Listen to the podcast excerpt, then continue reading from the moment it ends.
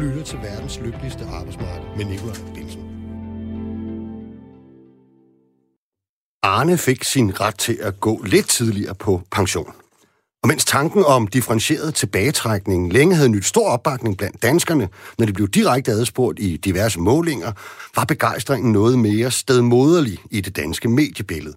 Jo jo, fint nok, men hvad med de unge og klimaet, var reaktionen visse steder, da der lå et forlig, og de medier, der traditionelt regner sig selv for at have et mere borgerligt udgangspunkt, førte en meget kritisk og måske i nogle sammenhæng endda ideologisk dækning af hele spørgsmålet. Det er jo sådan set legitimt nok, men er det udtryk for en mere generel tendens i det danske mediebillede? Er spørgsmål som nedslidning og fysisk arbejdsmiljø for helt almindelige bygningshåndværkere, socioassistenter og slagteriarbejdere simpelthen for kedeligt og usekset, for langt væk fra den virkelighed, hvor de fleste danske journalister huserer? Og har det indflydelse på den samlede virkelighed, der bliver beskrevet? Kan helt almindelige lønmodtagere genkende sig selv og deres hverdag på jobbet i de historier, som når dagspressen? Er der tale om blinde vinkler eller skæve prioriteringer, eller er det bare sådan, verden er? Og er kritikken i virkeligheden på sin egen måde en ideologisk dagsorden? Det diskuterer og undersøger vi i dagens program. Om lidt får jeg besøg af nyudnævnt chefredaktør fra netavisen Pio, Niels Jespersen, samt erhvervsredaktør på Berlinske Thomas Berndt Henriksen. Og i sidste halvdel skal vi lidt ud i landet og høre, hvordan medierne opfattes derfra. Vi får både en smed fra Esbjerg og en hotelreceptionist fra København med over en telefon. Og jeg selv bliver således dagens eneste offentlige ansatte, og det er der jo nok nogen, der er glade for. Jeg er fællestillidsmand og 3F'er, så helt normalt er jeg jo sikkert ikke, men alligevel vil jeg forsøge at være jeres vært den næste times tid. Velkommen til programmet.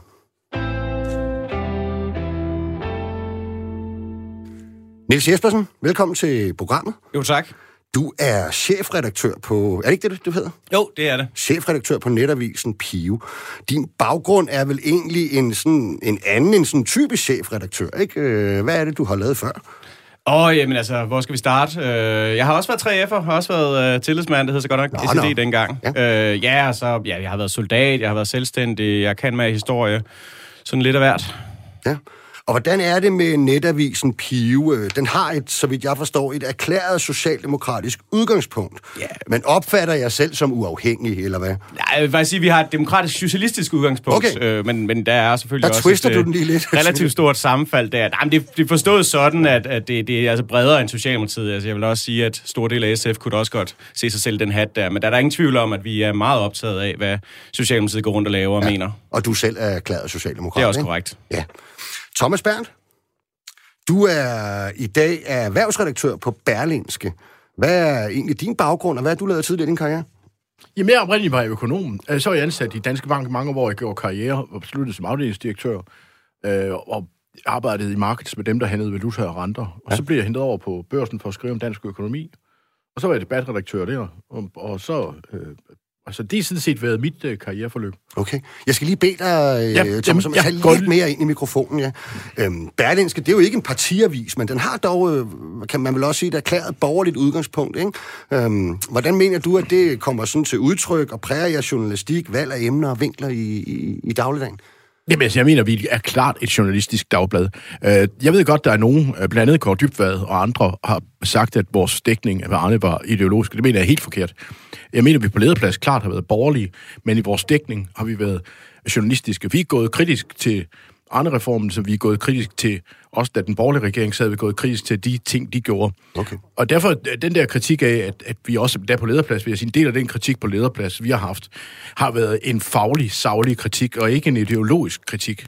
Okay. Det tror jeg, vi kan, kan dykke lidt ned i. Vi vil jo rigtig gerne høre fra jer derude. Har medierne blinde vinkler, og interesserer man sig for lidt for almindelige lønmodtagers dagligdag?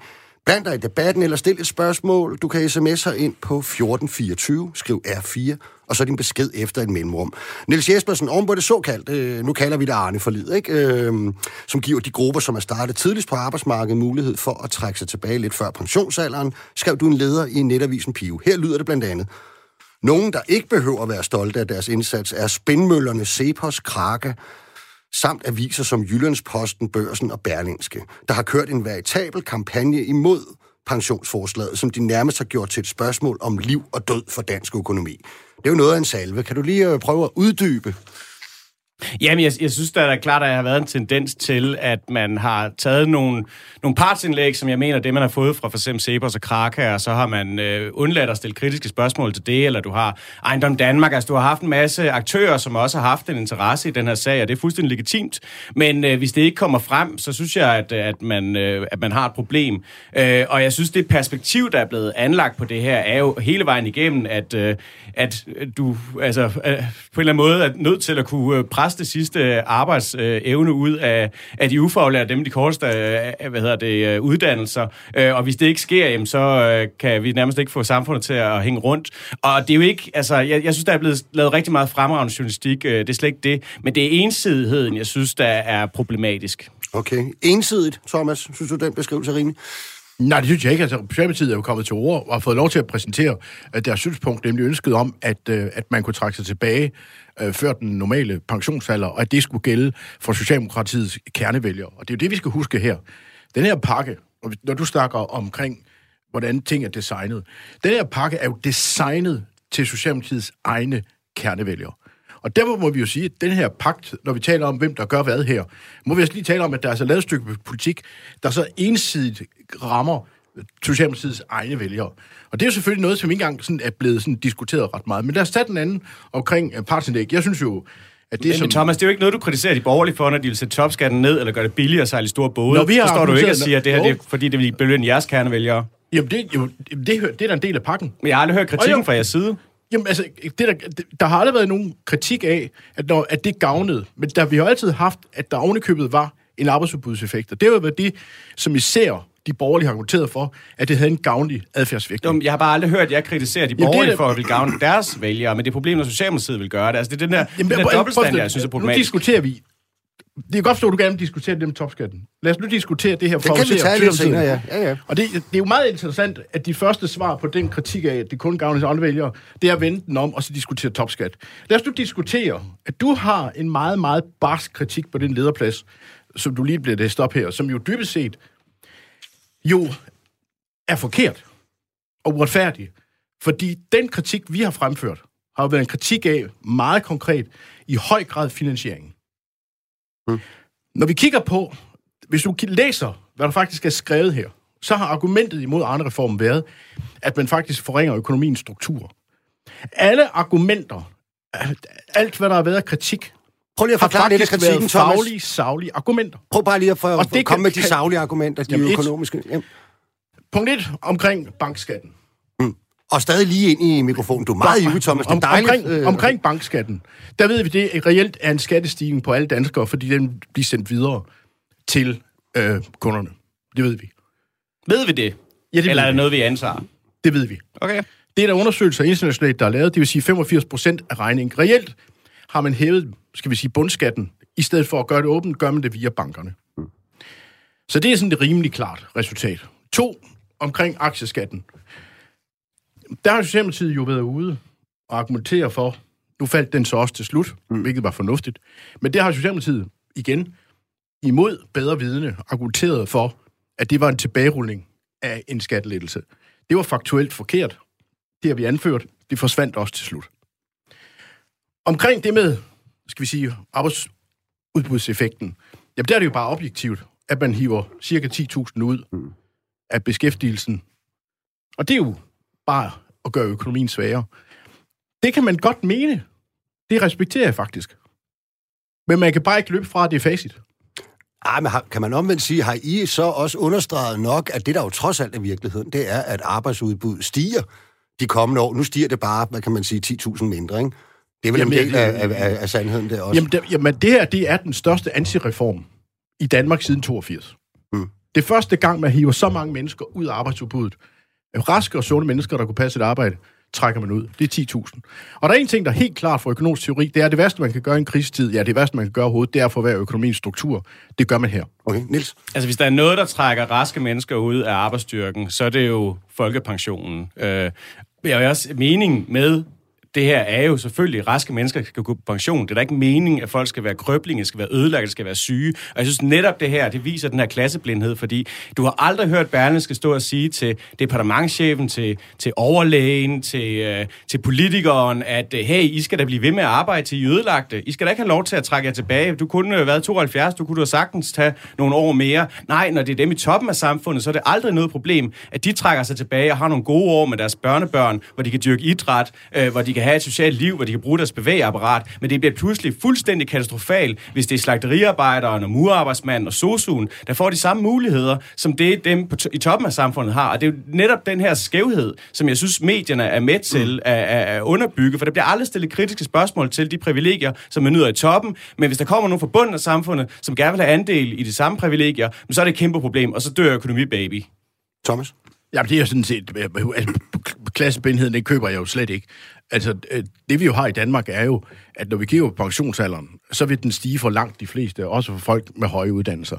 Og den måde, I har regnet ud på, er jo, at det her det er 40 år på arbejdsmarkedet.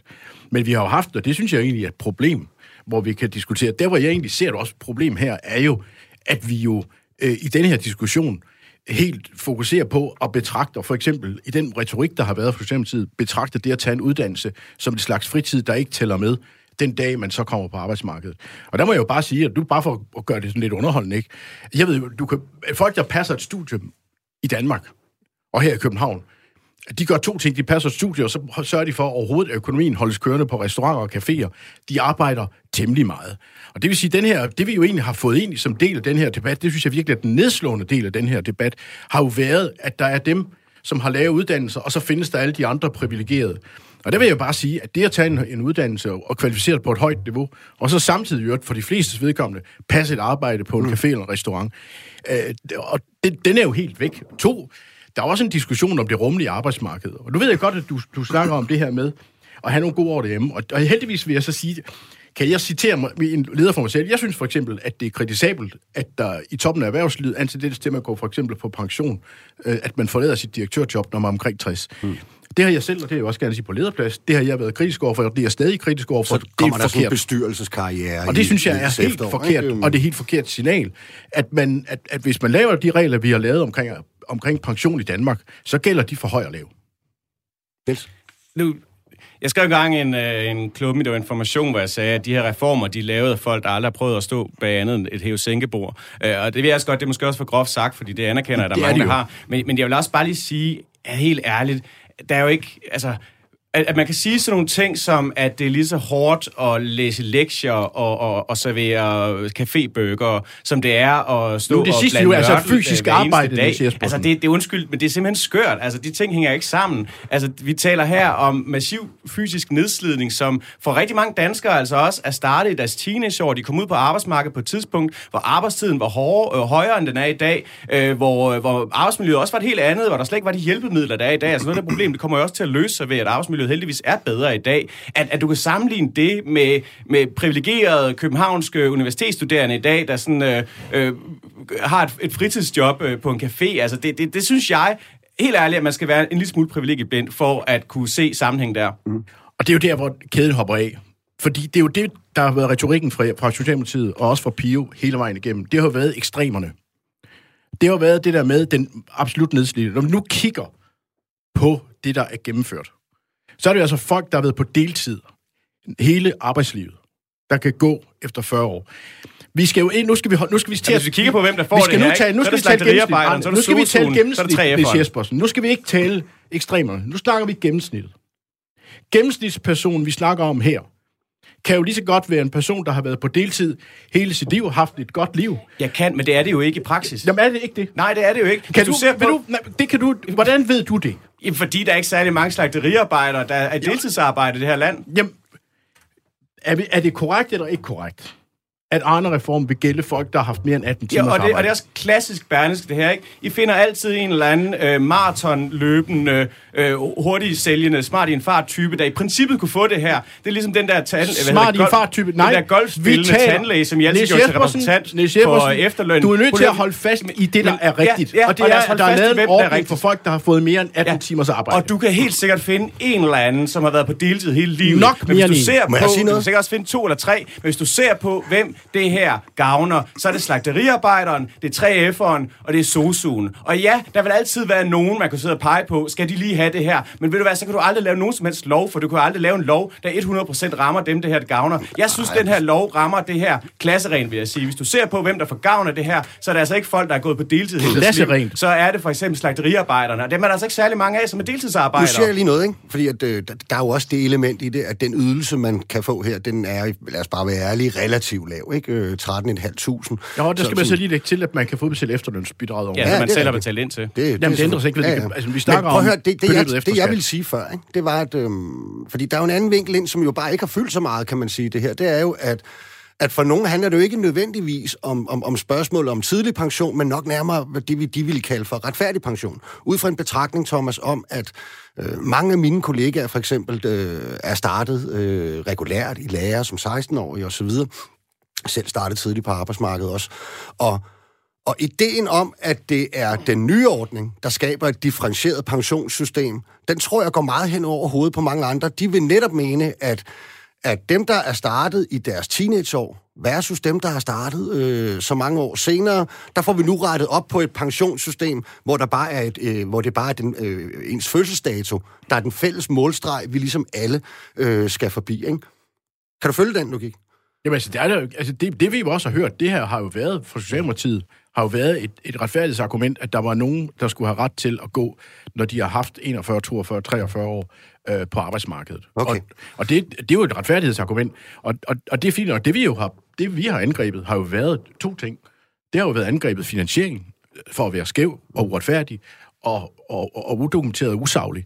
Øh, Og så har vi angrebet, at man laver en reform, hvor man så ikke sørger for samtidig at få trukket de 10.000 ind. Og det er jo der, jeg egentlig synes... Og det kan de jo nå endnu. Nej, alt, jamen, ikke? men helt, helt straight. Hvis nu Socialdemokratiet havde været smart i min bog, havde man jo fundet, lavet en reform samtidig, der skaffede de 10.000 hænder, der skulle til. Mm. Men man har jo lavet en reform her, hvor man med åbne øjne har forringet økonomien. Og jeg vil egentlig sige, at hvis Socialdemokratiet var spillet ud og havde fundet de 10.000, så tror jeg faktisk, at historien om den her andre reform havde været en helt anden. Fordi det, der jo dybest set er virkeligheden, og som vi hører fra alle borgerlige, og selv Niels Jespersen påskynder det ikke rigtigt, har jo faktisk været, at alle anerkender, at folk, der er nedslidte, ikke skal arbejde. Det har været det universelle budskab fra alle på lederplads, inklusiv Berlingske. Mm. Men hvor, hvorfor kom de ikke bare og leverede de 10.000 ekstra hænder et andet sted fra? Men det er meget vigtigt at understrege for lytterne her, at det Thomas og Berlingske siger, det er, at du skal være ødelagt, før du må stoppe. Du må ikke stoppe før. Du skal bæres ned af stillaset. Det er først, når du kun kan arbejde for eksempel 15 timer om ugen, eller du kan komme på førtidspension. Og det, der taler vi altså om folk, der bliver krøblinge. Det er først der, du må stoppe. Du får ikke lov at stoppe Ej, det er jo før. Det er meget fuldstændig- Men vigtigt. prøv at høre, venner, venner, venner, venner hegnet. Jeg skal lige, fordi, at, at, og her der er der jo så også samtidig, Niels, en kritik, og det kunne selvfølgelig være sp- sjovt at spørge dig, øh, om I på netavisen Pio og de der sådan, øh, tæt på Socialdemokratiet øh, medier øh, har taget den ind, kan man sige, ikke? Fordi at øh, virkeligheden er, at det du også beskriver, det er jo, at pensionsalderen, den stiger jo fortsat, ikke? Min generation kommer på grund af den stigende pensionsalder til at arbejde 5-8 år mere end vores ældre kollegaer, der får del i ordningen. Selvom jeg får del i ordningen, vil jeg arbejde 5-8 år mere end dem, der øh, er tættere på pensionsalderen i dag. Ikke? Det er virkeligheden. Og så kan man selvfølgelig sige, ved arbejdsmiljøforbedringerne og teknologiske forbedringer, bla bla bla, vil de modsvare det, at jeg skal arbejde 8 år mere end, øh, end mine ældre kollegaer. Det må vi se. Jeg, jeg, jeg køber jeg ikke selv helt ind på den der idé om, at vi ved, hvordan arbejdsmarkedet ser ud om 25 år. Det tror jeg er meget øh, op i luften, ligesom at sige. Ikke? Men, men, men den, den side af debatten og kritikken, som der jo har været, har I øh, dækket den seriøst nok? Ja, det synes jeg da. Altså, vi har også øh, lagt spalter til, øh, til mange kritiske indlæg, der har sagt, at det her det er slet ikke nok, og det er slet ikke ambitiøst nok, og man bruger ikke nok penge på det. Og det synes jeg også er en Det er jo ikke kritik, det er jo medløb. så det kan du ikke, altså det kan du ikke kalde kritik. Når, man, når, du, når du siger, at I har givet kritik til folk, der vil have mere af det, Socialdemokratiet har foreslået, det kalder du kritik. Altså, det er så også medløb, når I giver spalteplads til Cepos, der ikke synes, at øh, Berlingske og de borgerlige er ambitiøse nok. Er det så også medløb? Jamen, Eller kun, når Jamen, vi gør det det? er meget sjovt, at hver eneste gang, man angriber noget for dig, så angriber du et eller andet andet. Lad os nu holde fast i det her. Du kalder det kritisk journalistik, at I har givet spalteplads til nogen, der gerne vil have mere af det, Socialdemokratiet har foreslået. Det kalder du kritisk Vi har da også journalistik. spurgt Det er Socialdemokratiske jo ikke kritisk om det her det er journalistik. nok.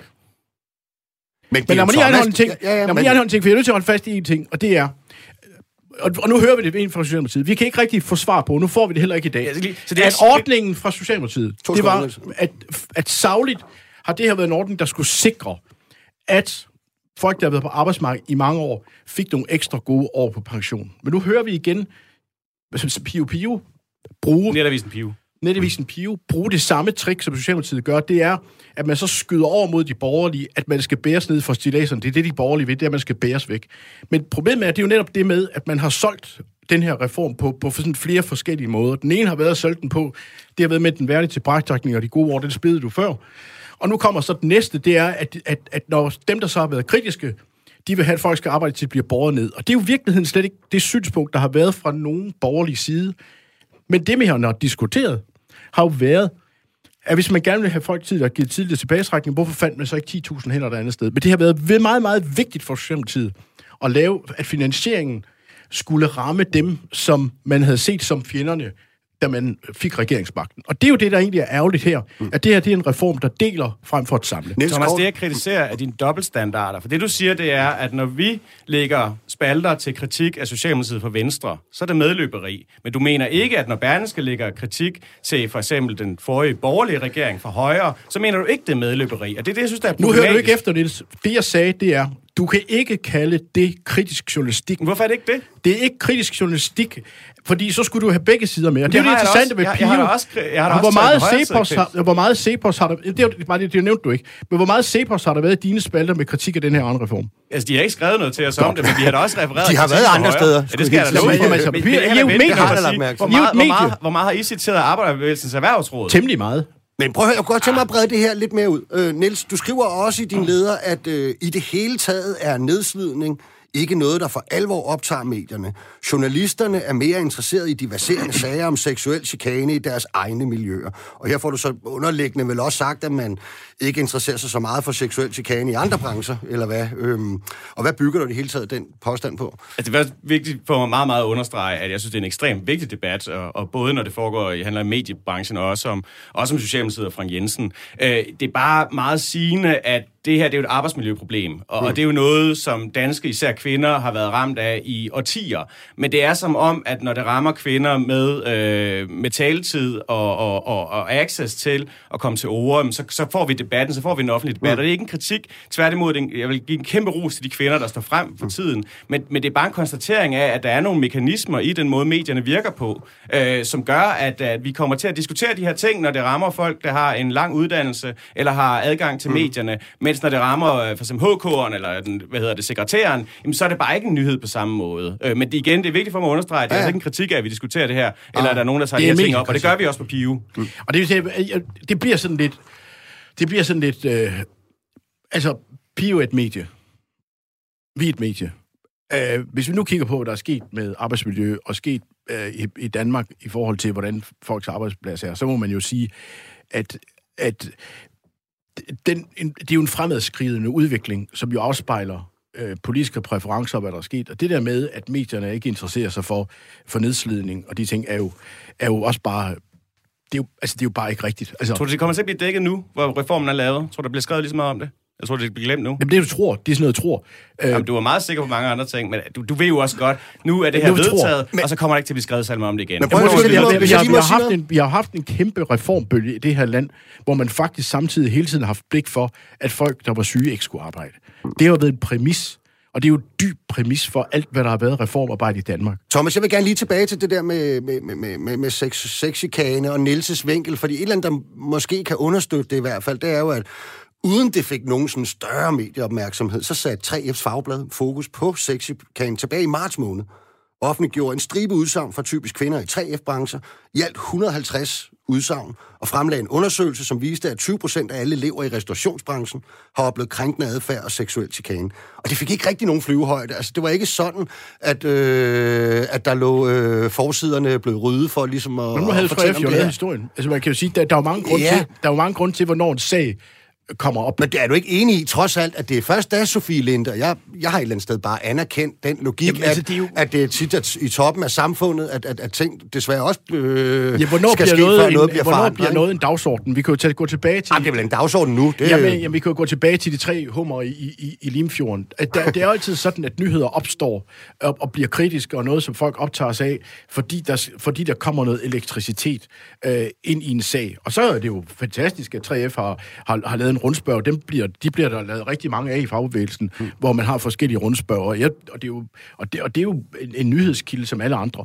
Men, men, øh, men det er jo... Og der er altså også meget valide undersøgelser. Jamen, det er ikke det, jeg siger. Alfa ikke validiteten, men jeg siger bare, at, at så sker der jo ting, der gør, at sager bliver aktuelle. Og så synes jeg jo bare, at man skal glæde sig over, at de bliver aktuelle.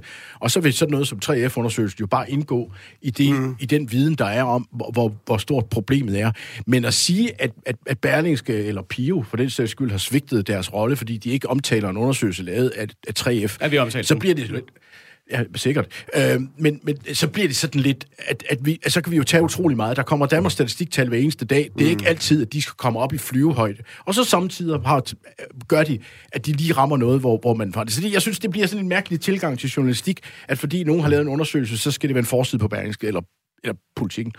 Okay. Sådan er det jo ikke. Sådan fungerer det jo ikke. Niels, du taler decideret om et begreb, som også øh, forfatter og journalist Lars Olsen har skrevet om og lanceret. Han er også altså, nemlig, øh, ja, ja, ja, men han er vist ikke medlem faktisk. Han har, jeg tror, han siger, at han har socialdemokratiske sympatier.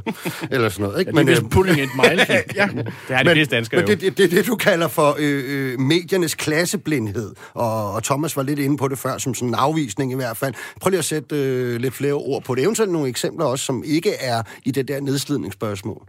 Øhm, jeg kan huske en gang, jeg tror, Per, per Fly, han skulle lave sådan tre film omkring sådan danske samfundsklasser. Mm. Og, og så lavede han, øh, det var jo en rigtig god film, ikke? Han lavede sådan uh, bænken, det, der, handler, bænken, det handler om underklassen, ikke? Dem der sådan, ja. uh, drikker selv ihjel, dem kender vi alle sammen, ikke? Og så har han overklassen, er nogen, der bor på Sjælland, de har en fabrik, dem kender vi også godt. Og så skal han så lave middelklassen, og så vælger han en uh, gymnasielektor. Mm. Uh, og, og intet under gymnasielektor, det er fremragende mennesker, men det er bare sjovt, at den her en million uh, FH-arbejdere, der er i det her land, altså de er bare sådan usynlige i sådan vores, vores kollektive fortælling om, hvem vi er som danskere. Det synes jeg er et godt eksempel. Jeg synes også et godt eksempel, det for eksempel her med corona, der snakker vi om, at, at øh, de studerende ikke kan få lov at køre i hestevogn som studenterkørsel. Og, og det er også en reel historie. Jeg synes, det er vigtigt, men der er jo ikke nogen, der snakker om, at alle de der ude på erhvervsskolerne, der ikke kan tage et, et svendebrev. Øh, jeg synes, det var sigende, da jeg blev, øh, da jeg blev hvad hedder, chefredaktør.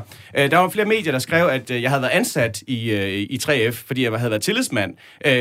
Det viser jo, at der er rigtig mange journalister, der sådan, altså, de kan alle nuancer inden for, hvad der foregår på universiteterne, og hvad der foregår i amerikansk politik, men de ved for eksempel ikke, at der er 10.000 tillidsvalgte i det her land øh, ude på arbejdspladsen, som altså ikke er ansat i deres fagforening. Altså, det, jeg synes, det er bare det, det er sigende, og det er ikke fordi, de andre historier ikke er relevante og ikke skal skrives, men, men det er bare eksempler på den her, synes jeg, altså tendens til, at, at du hele tiden glemmer, øh, hvordan verden ser ud, øh, det begrebsverden, de erfaringer, som meget stor andel af danskerne har. Mm. Du har det også nu for eksempel, hvor, hvor der er en konsensus i, øh, i sådan, øh, blandt politologer, akademikere og journalister om, at vi lige har haft et klimavalg. Der er ikke noget data, der rigtig understøtter, at vi har haft et klimavalg. Der er, altså, det giver jo ikke, når man kigger på, at enhedslisten og Alternativet var de partier, der gik tilbage, øh, det giver måske ikke super meget mening, at halvdelen af DS vælger, de forlod dem, fordi de var utilfredse med klimapolitikken. Mm. Men det er noget, man er blevet enige om, øh, synes jeg, blandt sådan øh, folk med lange uddannelser. Øh, der er ikke nogen, der taler om, at vi havde et, øh, et, et pensionsvalg, at vi havde et socialt valg, og jeg synes, klima er vigtigt, det er ikke det, men det er bare et godt eksempel på, øh, og det er måske ikke så meget en kritik af Berlingske, det er måske mere en kritik af sådan progressive medier,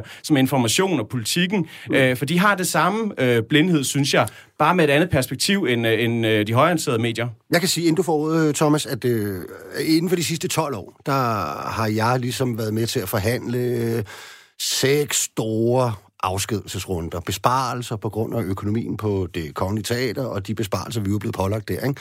Og hver gang det ligesom blev offentliggjort, øh, at nu skulle der spares på det kongelige teater, nogle gange var det sådan noget 83 stillinger, andre gange var det lige over 100, og nogle gange var det endda helt nede på 50 øh, stillinger, øh, så blev jeg kimet ned af journalister fra alle øh, medier. Der var, det var ikke bare øh, Berlinske, som til gengæld også i øjeblikket interesserer sig enormt meget for vores trivselsmåling og gør det sådan vedvarende når der skal fyres 400 mand på Lego, eller når der skal øh, laves en større besparelsesrunde i, i Vestas, så oplever jeg i hvert fald, må jeg sige også, at så bliver det lidt over i en notits øh, længere nede øh, i, i avisen. Det er så meget uenig med dig i. Okay. Nu siger jeg bare, hvad min oplevelse er. Der, det er jeg, jeg er meget, meget interessant, når vi skal spare en håndfuld mand. Nu har jeg været, nu dækket dansk økonomi siden, ja, til og fra, fordi det var sådan set også mm. mit arbejde i Danske Bank. Nu har jeg sådan dækket dansk økonomi siden 92-93, min første sådan store ting, det var valutakrisen. Og jeg synes jo netop, at det, der har kendetegnet mediedækningen, har været den her meget, meget store fokus på, på afskedelser og på, at, at når folk mister jobbet, at det er jo der, økonomien går ned. Øh, og, og, og så kan det godt være, at der er sådan noget fascination med, at der bliver fyret en scenekunstner på et kongelige, men, men, men hele jobsporet er jo, er jo en, en, er jo en livsnerve for medierne i forhold til, når man diskuterer og skal diskutere, hvad der sker med økonomien. Jeg synes også, det er for meget plads, når der er besparelser på Ekstrabladet øh, Jamen, eller altså, det er jo, Danmarks nu, Radio. det er jo, nu, nu og- tager vi jo historien om, den har nogle mediehistorier omkring, når, nogen, når, når Ekstrabladet fyrer, men, men når jeg, nu kigger jeg på det som økonomisk journalist her. Mm. Og som økonomisk journalist må jeg sige, at dækningen af jobtab, øh, synes jeg er, er reelt og stor. Øh, men, men der er da klart, der er nogle historier, sådan noget fascination omkring... Øh, no, Ja, ja. men, men, kendiseffekten. Øh. Jamen, det er der jo samtidig, man kan jo sige, at øh, Linde har jo været god for alle, for det forstand, hun løftede den her debat, og ingen kunne rigtig se det. I øvrigt vil jeg bare lige kvittere, for jeg er sådan set enig med dig i, at den der analyse af valget, at det var et klimavalg, synes jeg også bare, at det bliver sådan en vedtagelse, øh, som jeg selv øh, er kritisk over for. Jeg synes ikke, øh, at jeg synes, der er argumenter for, at det, at det valg var meget andet end et klimavalg. Øh, så, så, så på den måde er jeg sådan set enig i det. Jeg synes, den der med, med, med blindhed, den synes jeg jo, vi, vi ser øh, rundt omkring. Ikke? Hvis vi nu tager politikken helt generelt, mm. de har ingen erhvervsdækning overhovedet. Erhvervslivet eksisterer ikke i politikens verden. Mm. Og det synes jeg jo for eksempel er en meget, meget stor svaghed ved politikken som medie. Nej, kunne man ikke også i, i samt for nu at bruge tage Nielses argument over på din banehalvdel i virkeligheden sige, at, øh, at, at, at man går måske lidt for meget op i, øh, i de, sådan, de mere kulørte ting, og lidt mindre op i noget så banalt som erhvervslivets rammevilkår for øh, produktionsdanmark og eksportvirksomheder der. Jo, men nu er vi også over i noget, hvor vi jo altså taler om menneskelivet. Altså, Ja, og, og hvor jeg synes, vi må passe på, at vi ikke bliver for jomfronalske. Vi skal have dygtige medier, øh, der skal være, og vi skal have en mediekritik, det synes jeg faktisk er fint. Men det er jo altid sådan, ikke, at, at, at, at, at nu kan vi gå over i et lønspørgsmål. Det er jo også dybt uretfærdigt, at Karoline Wozniak kan tjene en kvart milliard, øh, mens hun er tennisstjerne og en person, der er sosu. Altså, men sådan er verden. Vi er mere optaget af hendes løn, fordi der er noget fascination. Og det er jo sådan, verden er. Det er jo ikke altid de vigtigste nyheder læses af flest, men det er jo præmis for medierne. Vores det er jo så, at vi bliver ved, vedholdende med at dække ting kritiske. Vi kan se lige nu, klimaspørgsmålet har vi svært ved at få løftet, men vi bliver bare ved med at dække det. Mm, Niels? Jamen, jeg anerkender fuldt ud, at, at der er også bare noget, som nogle mennesker, altså de fleste mennesker synes, det er mere interessant, hvad Wozniacki Ja, ja, foretager sig, end hvad en socioassistent gør, og, og det, det er de vilkår, man har udefra.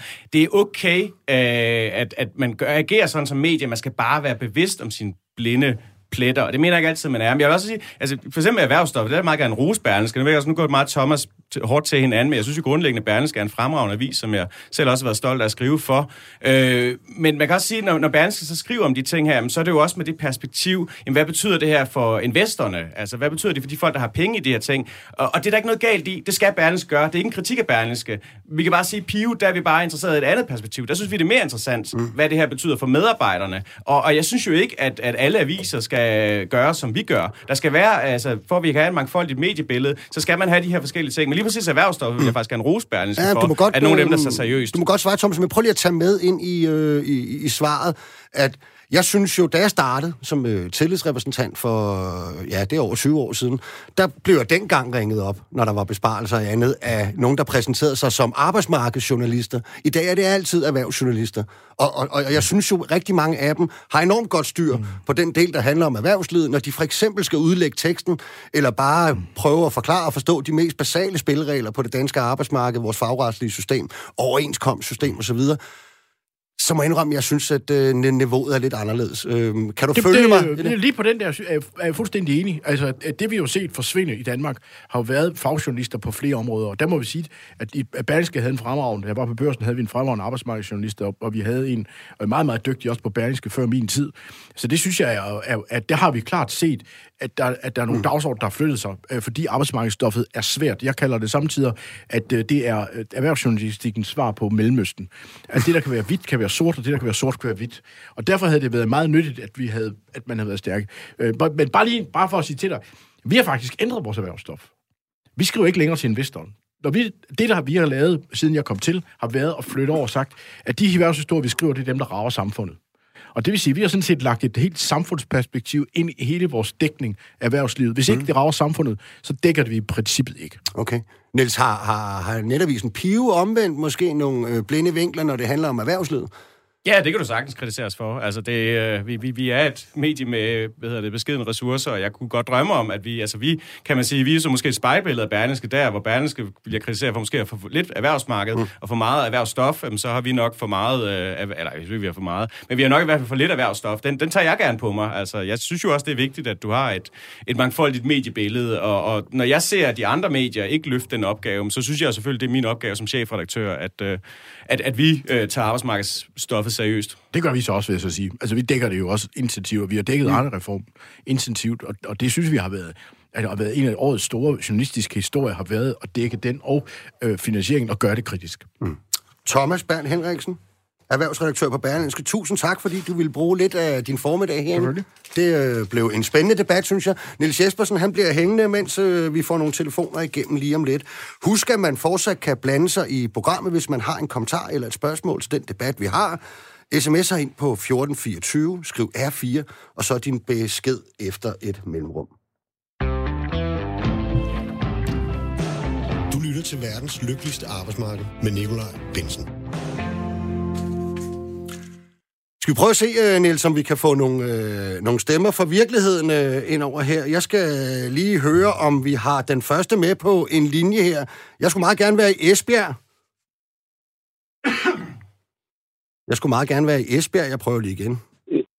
Ja, goddag. Kan du høre mig? Nu kan jeg høre dig. Ja, det er godt. Hvad hedder det? Hej. Øhm, ja, jeg skal jo nødt til at præsentere dig, ikke? Det er Rasmus. Rasmussen. Det er simpelthen det der. Det er Rasmus Rasmussen, ikke? Der er Lars Larsen og ja. Ben Benson, og i Esbjerg, der har man en smed, der hedder Rasmus Rasmussen. Hvad er det?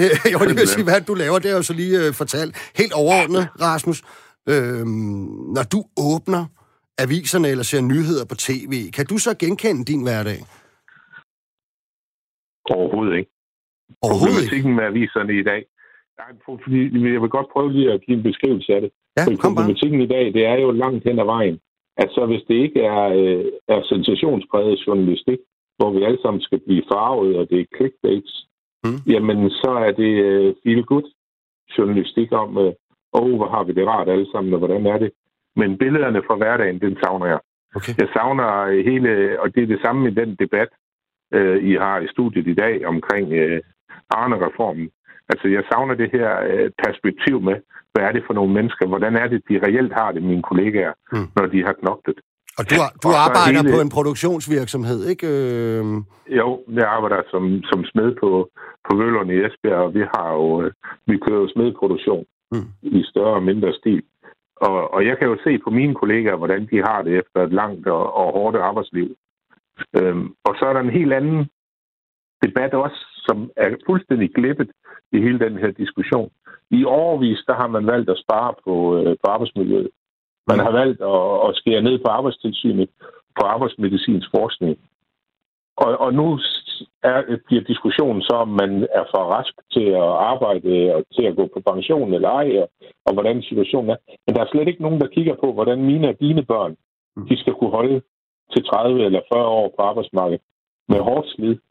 Fordi hvis du, hvis du sådan helt overordnet set kigger på den teknologiske udvikling, så øh, fra jeg er udlært i, i 1998, og fra da jeg er udlært og så til i dag, mm. der er der sket en kæmpe reform øh, øh, på, hvordan vi lever, og hvordan det er, og hvordan der er hjælpeudstyr, og hvordan der er alt muligt.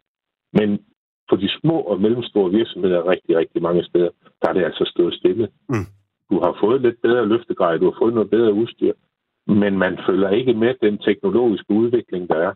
Det vil sige, at folk de arbejder knaldhårdt derude, og de bliver nedslidte og man kan jo lægge, altså, man synes, kunne vel lægge til, Rasmus, man kunne vel lægge til den her netop forskellen på de, de, de, de store, enten offentlige institutioner eller de store virksomheder herhjemme, versus de der små og altså mindre øh, virksomheder. At, altså, det er jo også steder, hvor der, der, er, der er jo ikke nødvendigvis en HR-afdeling. Der er ikke nødvendigvis en meget velfungerende arbejdsmiljøorganisation, som sådan vedvarende arbejder med, med mindre nedslidning osv., ikke? Jamen, det er jo fuldstændig rigtigt. Og der, der mange steder, der går det jo måske en 6, 7, 8 mand og en mester, og du skal have hverdagen til at fungere. Og vi er i, i på, der er så hårdt et pres på arbejdsmarkedet i dag, for hele den her globalisering, at det skal være billigere, det skal være hurtigere, det skal være bedre. Mm. Men, øh, og, og, og så følger teknologien, den følger bare ikke med. Mm. Der er noget, jeg godt kunne tænke mig at, at spørge dig om, ikke? fordi at, øhm, noget af det, jeg synes er lidt skævvredet i debatten, og så kan vi jo høre Niels bagefter, hvad han øh, tænker om det, ikke? det er, at altså, jeg har ikke i al den tid, jeg har været på arbejdsmarkedet, og, og uanset hvad for en slags kollega jeg har haft, som alle sammen har været inden for, for 3F-området, der, øh, altså, der er jo aldrig nærmest mødt nogen, som fra den dag, de kom, til de gik hjem, gik og tænkte på, hvornår de kunne gå på pension. Altså som fra når de startede, og det gør jeg jo heller ikke selv, øh, på arbejdsmarkedet, har gået og tænkt på, åh, bare jeg dog kunne stoppe. Altså min påstand vil jo være, at dem, der ønsker at gå på pension, det er folk, som enten er så nedslidt, at de ikke kan fortsætte, eller folk, som er nødt til at medregne, at hvis jeg skal have nogle gode år, øh, fordi jeg trods alt er noget nedslidt, så er jeg nødt til at stoppe lidt før. Der er jo ingen, altså jeg, jeg har simpelthen aldrig mødt nogen, som går og drømmer om at gå. Tværtimod vil vi vil gerne blive, så længe vi overhovedet kan, eller hvad? Kan du genkende det? Jeg tror, at hovedparten af mine kollegaer, de vil gerne arbejde, øh, så længe de overhovedet kan. Fordi arbejde, øh, lige meget hvordan man vender og drejer det, så har vi en faglig stolthed, og arbejde, det er en del af vores identitet. Mm. Der vil selvfølgelig, selvfølgelig vil du kunne finde eksempler på nogen, der, ja, ja, der, der glæder sig til, at nu bliver de gamle nok til, at de kan gøre af. Men, men altså, øh, som, som jeg ser det, så er hovedparten af mine kollegaer, de vil i hvert fald, de vil i hvert fald gerne blive ved, så længe som overhovedet muligt. Mm. Altså, det er klart, at der er nogen, der vælger at betale øh, til at tage deres efterløn, men det har folk jo betalt til. Mm. Og, og det synes jeg, det er ikke en diskussion, man, den kan man ikke sammenligne. Men jeg, jeg har ikke altså, som jeg holdt op, det er fedt. Jeg kan få 13.500 om måneden, øh, i, i stedet for de 30 mm. eller 35, eller hvor meget ja. man nu tjener. Og så, øh, og så kører det bare. Og så hele diskussionen omkring, øh, at jamen, du kan så, så efterløn også. Jamen, øh, hvor mange har reelt efterlønnen tilbage, når det kommer til stykket? Det er 17 procent. Fordi den er jo også blevet udhulet. Ja, den er også blevet udhulet. Mm. Altså, altså så, så det, er jo, det er jo sådan, i min verden, så er det jo sådan lidt et, et tænkt eksempel. Ja, ja, men nu skal jeg jo lige, lige have, mm. så økonomien er så slem. Jeg, øh, jeg kan ikke pege på nogen kolleger, der jeg tænker, at de vil bruge den her til 13.500 om måneden, ja. øh, hvis de havde mulighed for at kunne holde til at arbejde videre. Okay. Jeg skal lige have Niels ind her, Rasmus, fordi du var selv lidt inde på det, Niels, det der med, den, øh, at, at nu havde Berlinske fundet øh, ham her, Martin, øh, eller Halmar. Det var Jyllandsposten, der fandt ham, ikke? Han, han var startet som sælger, og så løb han Ironman og sådan ting der. Ja. Han kunne i princippet godt bruge den her ordning, men han gad nok ikke gøre det. Men ja. alligevel, øh, det er bare enormt sigende, at, at når medierne skal, skal sådan, øh, gøre ansigter, sætte ansigter på det her, ikke? Altså, så, så får du ikke ham eller hende, der, der spiser smertestillende for mm. at kunne gå på arbejde. Så, så finder man altid en eller anden, som alle nok sidder og tænker, ah, det er nok ikke den her person. Og du, du så det også med efterlønnen. Mm. Det var altid den her golfspillende tandlæge, selvom det var 4% af efterlønnerne, de var akademikere. Men det var altid den golfspillende tandlæge, der sådan blev, blev ansigtet på den her ordning. Ja. Og det er jo med til at delegitimere det i offentlighedens øjne. Ja, det synes jeg, det er enig. Og det andet, det tænker jeg også i forhold til måske jeres egen dækning. Det vi jo lidt og det er jo fair nok, fordi nu har det handlet om at få en reform vedtaget, og den skulle ligesom igennem. Den er der mange af os, der synes var, var, var en rigtig vigtig og, og, og god ting at, at få vedtaget. Men en lige så stor debat derude på arbejdspladserne, det er jo, at vi har utrolig mange kollegaer, der gerne vil arbejde længere. Også længere nødvendigvis end deres pensionsalder, men måske ikke kan. Altså simpelthen det fokus øh, på arbejdsmarkedet, det, det, hvor, hvor, hvor er det henne? Ja, øh, og det, det er jo en anden undledet synd, og det, det må du faktisk også godt sende imod os, fordi altså, det, det er jo ikke optimalt, at folk skal stoppe. Øh, det er jo ikke optimalt, at nogen skal gå fra en fuldtidsløn ned på, øh, på 13.500, for det er ikke en specielt lukrativ ordning. Øh, havde vi øh, et bedre arbejdsmiljø, mm. havde vi mindre nedslidning, så havde vi måske ikke brug for alle de ting her. Mm. Det synes jeg jo også, man skal tænke over blandt arbejdsgiverne, øh, blandt øh, de borgerlige økonomer, blandt alle dem, der kritiserer det her, at, at hvis du vil have folk til at blive længere på arbejdsmarkedet, altså, så, så var det måske også en idé, at vi kiggede på at gøre arbejdsmarkedet bedre. Har I selv øh, dækket det kritisk nok? Nej, jeg synes for eksempel, arbejdsmiljø er måske... Altså, vi, vi har også været meget optaget af sådan, den her konkrete sag omkring mm. øh, altså, Arne Pension, og hvad den betyder det ene og det andet. Men jeg synes det er også godt, man kan rejse en valid diskussion af at sige, jamen altså, det her det er jo en form for, for symptombehandling. Det er jo et plaster på såret. Mm. Det er jo, at vi prøver at kompensere for, at vi har et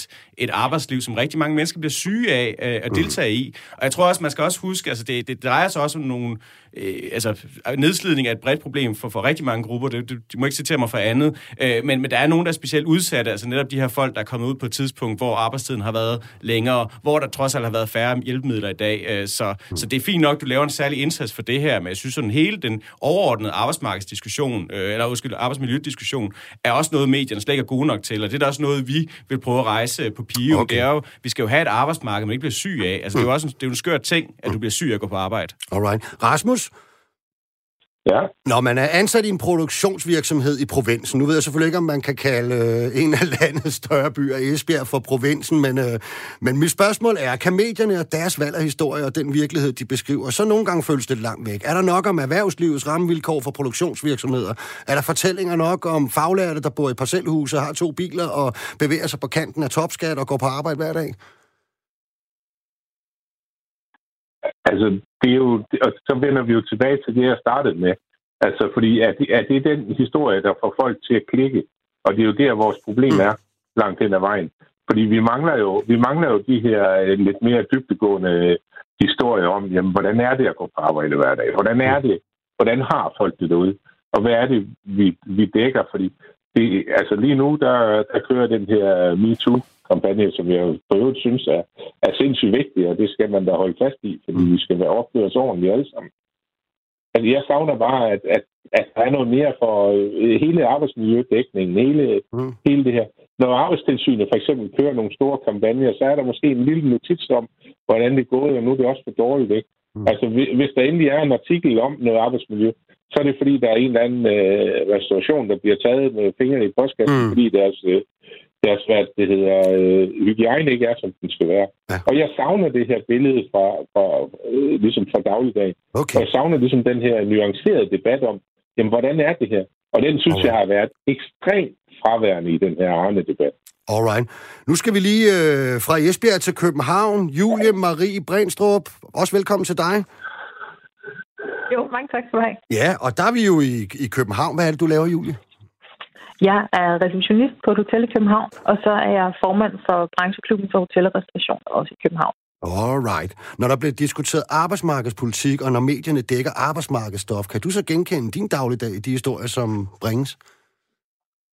Nej, det må jeg indrømme, at jeg har svært ved at genkende meget af det, det billede, og I taler om det her, her den blinde vinkel, om medierne har, har sådan en blind vinkel over for, for, for forskellige øh, mm.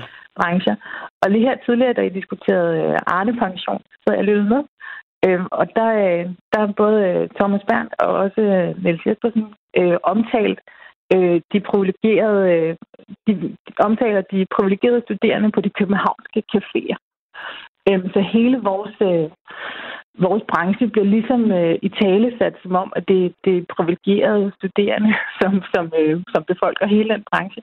Og det har en kæmpe stor betydning mm. for os, som, øh, som arbejder fuldtid i branchen. Det er som om, vi, vi er slet ikke at finde i mediebilledet.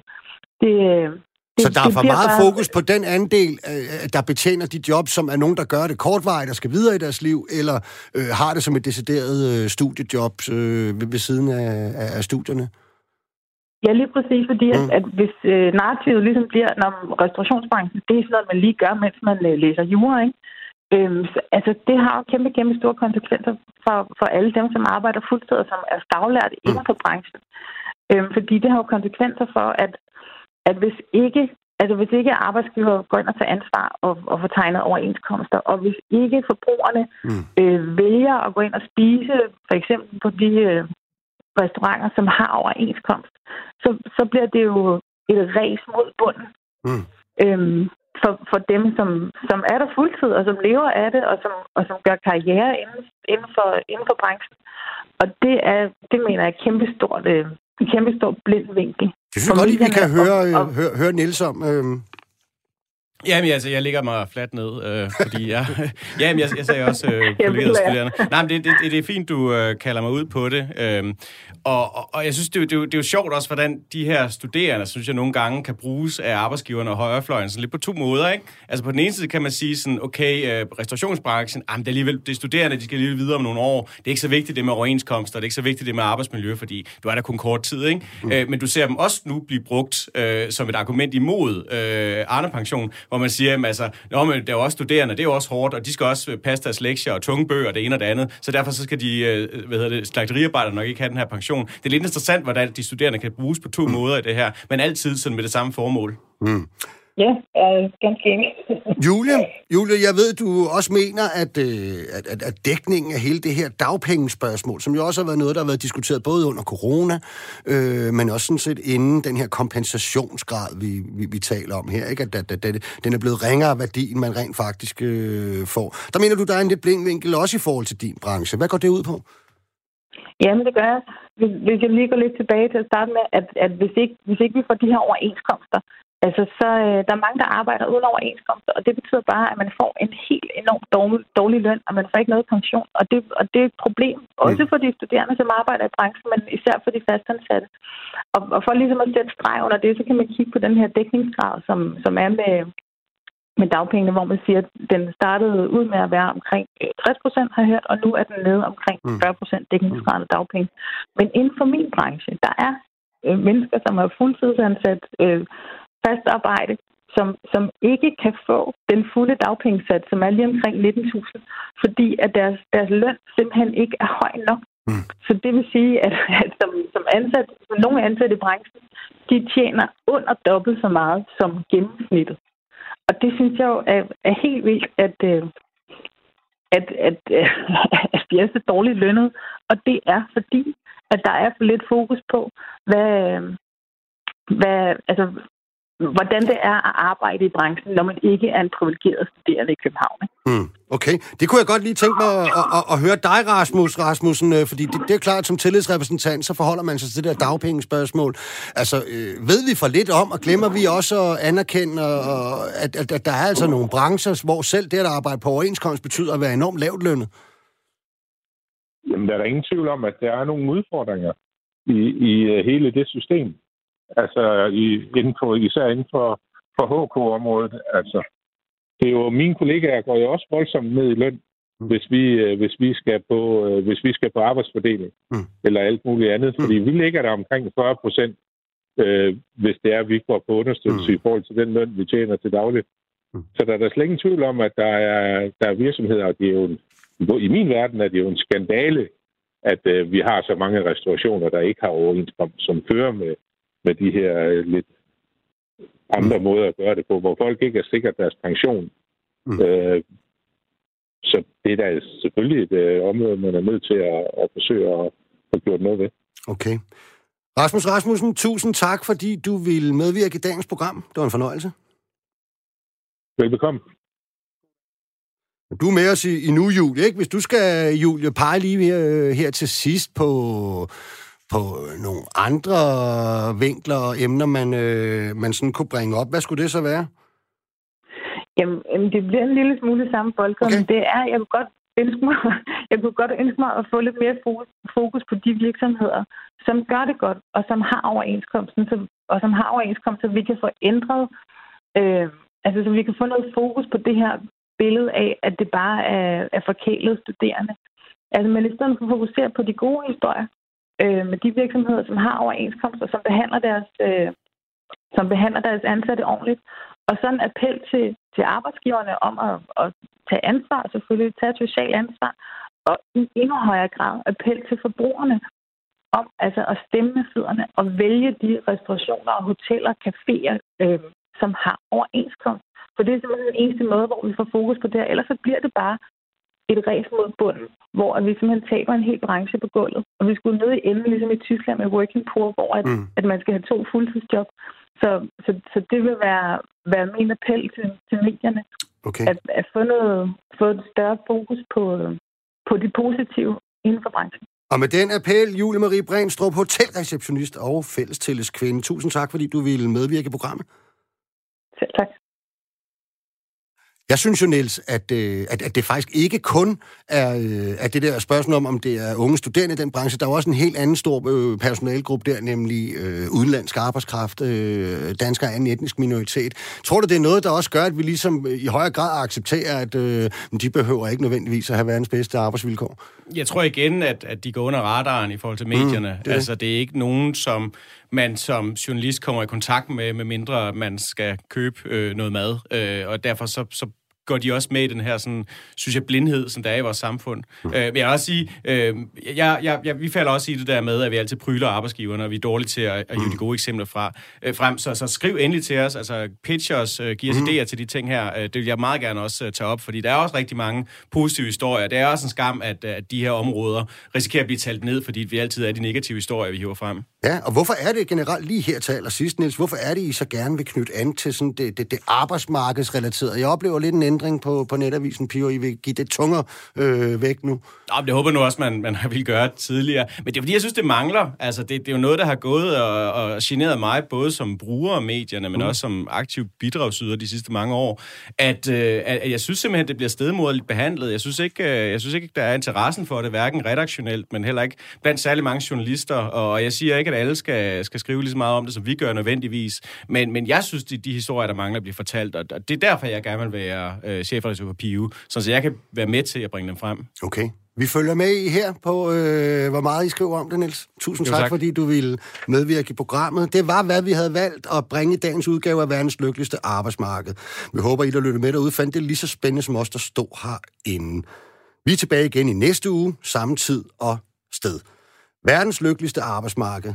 Det blev i dag produceret af Julie Lindhardt Højmark, og det er produceret af Rakkerpak Productions.